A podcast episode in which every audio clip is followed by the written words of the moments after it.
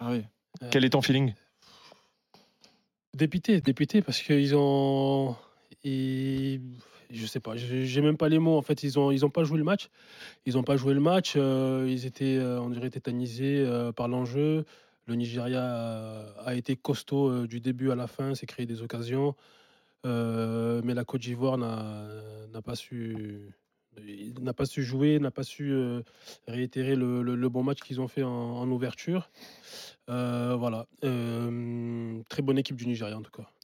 Est-ce qu'on peut dire que c'est le premier coup de tonnerre euh, du, de ce tournoi, euh, Elton? Ça dépend de comment on se place, parce qu'il pourrait y Ouais, avoir Tunisie, Tunisie, ouais, dit ça. Tunisie, on pourrait avoir le match nul de l'Égypte. Donc, euh, Mm. au final, c'est un coup de tonnerre de plus. Voilà, dé- défaite euh, des Ivoiriens chez eux. En plus, euh, bon, ils ont vraiment, comme l'a dit Yannick, hein, ils n'ont pas montré grand-chose. Quelques situations, mais c'est vrai que les Nigérians étaient vraiment, vraiment. Mais c'est vrai que pour le coup, c'est la première défaite de l'un des candidats déclarés au titre. Ouais. Ouais. On avait senti les, les, les Ivoiriens un peu tendus, je trouve, jusqu'au deuxième but sur le match d'ouverture. Euh, trop de pression, tu penses? Populaire? Oui, oui, ça aussi, ça aussi. Après, voilà, c'est c'est le pays qui, qui, qui- qui organise.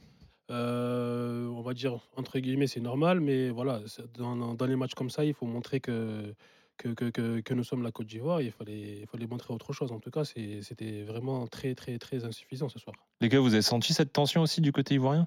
Ouais, clairement, clairement. De toute façon, moi, c'était ma, ma principale interrogation hein, pour cette équipe. hein. On Ouais. savait que c'était une très grosse équipe, de très gros joueurs, des grosses qualités physiques, techniques. Bon, on l'a vu par moments hein, avec Seko Fofana, tout ça. On l'a vu lors des premiers matchs. Mais euh, l'interrogation, c'est comment ils vont pouvoir gérer la, la pression, comment ils vont pouvoir gérer euh, cette tension, justement, qu'ils ont lors des gros matchs, des matchs qui comptent, parce que ça reste un match qui compte, hein, même si bon, tout n'est pas fini pour, euh, tout n'est pas perdu pour la Côte d'Ivoire. Ouais, bien sûr. Mais les matchs qui comptent, comment ils vont pouvoir gérer cette pression-là?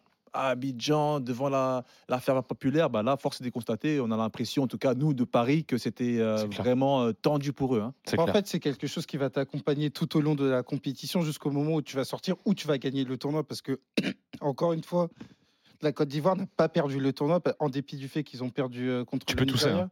Non, mais non, pour le coup, ça va. Je me suis rattrapé. Ça va. Je pense avoir un peu de métier pour pouvoir gérer ces situations.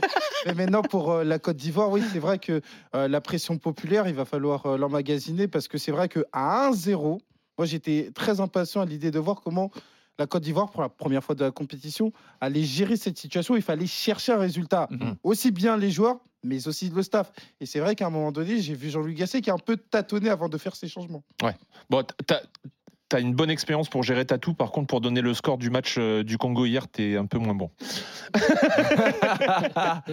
Edgar était avec nous. Tu commentais le match avec euh, Jérôme Sillon. Yes. On t'écoute pour le récit du match, euh, Edgar. Ouais, bah, ça a commencé très très fort avec beaucoup d'intensité dès le, dès le début de ce match. On a eu vraiment deux équipes qui ont, qui ont tout mis dès les premières minutes. Première grosse occasion à la huitième minute sur une merveille de passe de Chukwueze. Ozymen trouvé dans la profondeur et après il rate complètement du gauche au-dessus de la cage. Vraiment, il a raté euh, ce 1 contre 1. Il avait déjà raté deux 1 contre 1 lors de la première journée. Il a pu s'en vouloir. Réponse immédiate de la part de la Côte d'Ivoire à, à la 9 minute avec un long ballon au-dessus. Zaidou, le défenseur du Nigeria, qui dévie et Kwame qui reprend. Et derrière, on a eu un, un super barré de, de Noah Billy, le, le gardien du Nigeria, qui a franchement fait un, un super match. Il a Ouais. été décisif à, à- décisif à, à plusieurs reprises. Ensuite, malheureusement, on a eu une petite baisse de rythme après euh, la pause fraîcheur qu'il y a eu euh, vers la 25e minute. Mm. On a eu une fin de, de première période un peu plus lente, malheureusement. Et après, au retour des vestiaires, on est reparti sur ce, ce, ce faux rythme un petit peu entre les deux équipes. 53e. On a là un penalty euh, sifflé après une faute sur, euh, sur euh. Euh, en fait, c'est Joe Mandé qui a voulu dégager un ballon. Il a pris le mollet d'Osimhen. Penalty logique pour le Nigeria. hein. Ouais, Logique, indé- hein. Franchement indiscutable. Ouais. Au début, le- l'arbitre le voit pas. Et après, euh, sur le ralenti, il n'y a rien à dire. Il Ouais. va voir la VAR et il le dégage. Il y a, y y clairement faute. But de William Trostekong, donc euh, le défenseur central, le capitaine de cette équipe, qui ouvre la marque à la 53e. Et ensuite, il n'y a pas d'énormes occasions de, de la Côte d'Ivoire finalement dans cette fin de match. hein. Ils ont eu beaucoup de mal à se montrer dangereux. Ils ont eu la possession, mais euh, ils ont vraiment buté sur une équipe du Nigeria très très solide. Et j'ai eu la chance de, de commenter les deux matchs du Nigeria. Je peux vous dire que ça allait mieux sur à peu près tous les plans. Tous les points. Et, et notamment sur la défense centrale où là on était passé avec une, une charrière à 3 qui a vraiment fait le taf et, et derrière les, les deux pistons qui étaient vraiment très très solides Aina et, et Zaidou sur les côtés franchement il y avait rien qui passait et, et l'exemple qui illustrait bien ça je trouve c'était euh, Jonathan Bamba qui est rentré et je crois qu'il n'est pas passé une seule fois sur l'aile gauche et, voilà on n'a pas trouvé la solution côté ivoirien Les gars, on avait, quelques doutes concernant le, Nigeria, euh, mis à part l'attaque de feu qu'on nous l'a vendu. Euh, doutes qui se sont un peu confirmés sur le premier match au final? Est-ce que vous avez été un peu plus rassuré En euh, fait, sur ce match? En fait, quand on regardait euh, la prestation du Nigeria, on la sentait vulnérable, notamment sans ballon. Et je pense que c'est à ce titre que Péchero a décidé de passer sur une défense à 5 parce qu'il savait Ouais. très bien que ce sera à la Côte d'Ivoire de faire euh, le jeu. Et là, pour le coup, je pense qu'il sera rassuré, notamment sur le secteur défensif parce que, en fait, Aina, pour moi, a fait un excellent match. Pour moi, c'est l'homme du match Mm. sur son côté. Et défensivement, le passage à 3 t'a permis d'avoir beaucoup plus de sécurité, beaucoup plus d'assises défensives. Alors, évidemment, ça a eu un impact notamment sur le volet offensif. On a vu qu'Ozimène parfois était esselé. Chukwueze n'a pas eu énormément de spots. Lookman euh, également. Mais à côté de ça, notamment sur ta capacité à frustrer, sur ta capacité à énerver la Côte d'Ivoire, eh ben, tu as réussi ton travail. Le fait que la Côte d'Ivoire, après le 1-0, n'ait pas d'occasion notable, en dit long sur la prestation défensive du Nigeria. Ça te garantit pas d'aller loin sur cette canne et ça te garantit d'avoir ton destin en main pour Mm. passer cette poule. Ouais, c'est c'est, euh, pour reprendre ce que dit Ouais. Elton, c'est euh, c'est un choix de Pesero qui, est, qui s'avère gagnant. C'est vrai, tu perds en qualité entre guillemets offensive, mais tu as une attaque de transition, un jeu en transition qui est intéressant.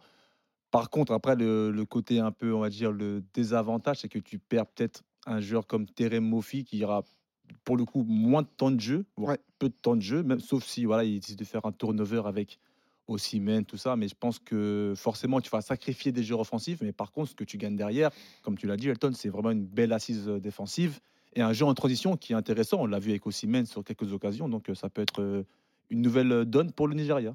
Surpris que ça soit pas Osimhen qui tire le penalty? Alors, faut savoir qu'on a fait un peu les recherches. Euh, Trostekong, le tireur attitré, il avait déjà tiré un pénalty important face au Ghana à l'occasion euh, des barrages. Parce que moi, en rédac, quand, quand on voit que c'est pas Ouais. Osimhen, j'entends gueuler en mode Oh, c'est pas Osimhen qui tire Oui, c'est vrai que ça peut étonner parce qu'Ozimène, ballon d'or africain, Ouais. attaquant référencé du côté de Naples, logiquement, en tant qu'avant-centre, il devrait tirer le penalty, mais Trostekong a déjà été amené à tirer un penalty. Bon, après, j'imagine qu'en en rédac, il y a quelques mecs qui ont mis un billet sur, ça, c'est ça, sur pour ça. La petite Cotwina, elle est passée. elle est clair, pas passée clair. du coup, mais. Après, on, on Trostekong, moi, dira pas joué- des noms, on dira pas des noms comme euh, Walid A. Ouais, un certain Walid A qui, qui était Coach C. Exactement, entre autres. Mais après, moi, j'ai joué avec lui, no- notamment à- en Turquie, à Ok. Sport. C'est un bon ami à moi. Ouais. Et c'est vrai, j'ai pas souvenir que, c'était un tir de penalty. Mais Ouais. à force de constater que Ouais, il, a, il a tiré comme un défenseur central. hein. Ouais. Franchement, Ouais, fort ouais. Pétard au milieu, Grosse ouais. mine, euh, Il s'est ça pas posé passe de ou ça casse? C'est, c'est Donnarumma qui a arrêté un penalty. Euh... Frankowski Sur Frankowski, ouais, c'est ça. En euh, dernière journée de championnat. Euh, bonjour à vous le chat. Désolé, hier je vous ai un peu oublié le chat. J'étais tellement focus sur la première à que tout se passe bien. Je vous ai pas trop lu. Salut à tous, salut Syndrome, salut Mana, salut Boz. Syndrome qui nous dit le Nigeria c'est solide. Est-ce qu'on peut tirer des conclusions aussi vite sur le Nigeria? Conclusion, euh, non, mais après, c'est un constat. Ouais. On l'a vu, hein, on est surpris, comme on disait avant. euh, on avait un, un petit doute sur leur, leur équilibre, parce qu'on est vraiment focalisé sur, euh, sur leur puissance de feu offensive. On a oublié que derrière, c'était aussi pas mal, hein, comme euh, Elton l'a dit, défense à 3, avec euh, Calvin, bon, et Kong, on connaît un peu plus. Ouais, Calvin, a tout fait ça, un c'est vrai pas bon mal. hein. match, qui était euh, remplaçant au premier match d'ailleurs. Exactement, bah, la défense à 3, elle a eu réussi, mais euh, oui, c'est un constat. Ils sont solides, mais je pense que maintenant, ils ont, ils ont passé un vrai test contre le, le- le pays organisateur et favori. Donc, euh, c'est c'est de bonne augure pour la suite. En fait, il faut vivre au jour le jour pour le Nigeria parce que tu es dans la construction notamment de ta qualification pour euh, le tour suivant. Ouais. Autant face à la Guinée équatoriale, tu devais assumer ton statut, donc tu avais l'initiative du ballon. Autant tu savais face à la Côte d'Ivoire, domicile, tu allais leur laisser le ballon et c'était davantage défensivement que tu devrais te distinguer, ce qui a été fait. Il y a Ismaël là, euh, Yannick, qui nous dit dans le chat la Côte d'Ivoire pensait être au niveau pour cette canne, mais c'est sur, c'est sur le terrain que ça se joue. Euh, T'es inquiet pour la suite? Euh, non, je suis pas inquiet parce que euh, le Nigeria, le, le premier match a fait match nul aussi. Ouais. Voilà, pour la, pour la Côte d'Ivoire, c'est une, c'est une défaite.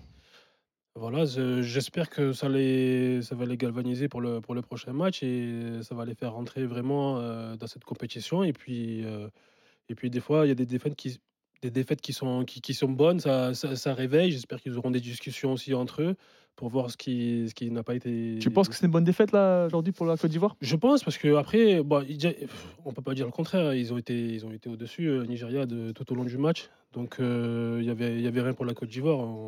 Voilà. Donc euh, Donc, euh, donc voilà. On te sent touché, hein Ouais, ouais, Ah non, mais je suis énervé. hein. il est Bah sonné, hein. Mais je l'ai jamais vu comme sonné. ça. Non, mais dis-nous tout, Yannick. Dis-nous tout. Dis-nous tout. Tu Yannick, tout il est dire, ouais. sonné, le je je sais que là, je vais rentrer à la maison, ça va Ouais. me charrier et tout ça, Ah bah parce oui. que je me suis moqué. euh, Ah, mais on peut commencer maintenant si tu je veux. me suis moqué de ma femme, elle est je algérienne, ils ont fait match nul, on a Non, je te perdu. conseille de fermer le portable après. Ouais, ouais, ouais, non, mais Diane, elle m'a elle m'a envoyé, le- elle m'a envoyé un message déjà. Je vais rentrer à la maison, je crois que je vais dormir direct. Non, mais après, c'est vrai qu'il y a une information importante. La Côte d'Ivoire n'a plus son destin en main pour Ben, la première place. C'est ça. On, on se rappelle un peu rapidement le classement du coup, parce que c'est bien chamboulé. Mm. Qui l'aurait cru euh, La Guinée équatoriale, après sa victoire aujourd'hui, euh, pa- passe en tête, à égalité de points avec le Nigeria, 4 points pour, euh, pour les deux premiers. La Côte d'Ivoire, du coup, est troisième avec 3 points, et la Guinée-Bissau avec 0 points.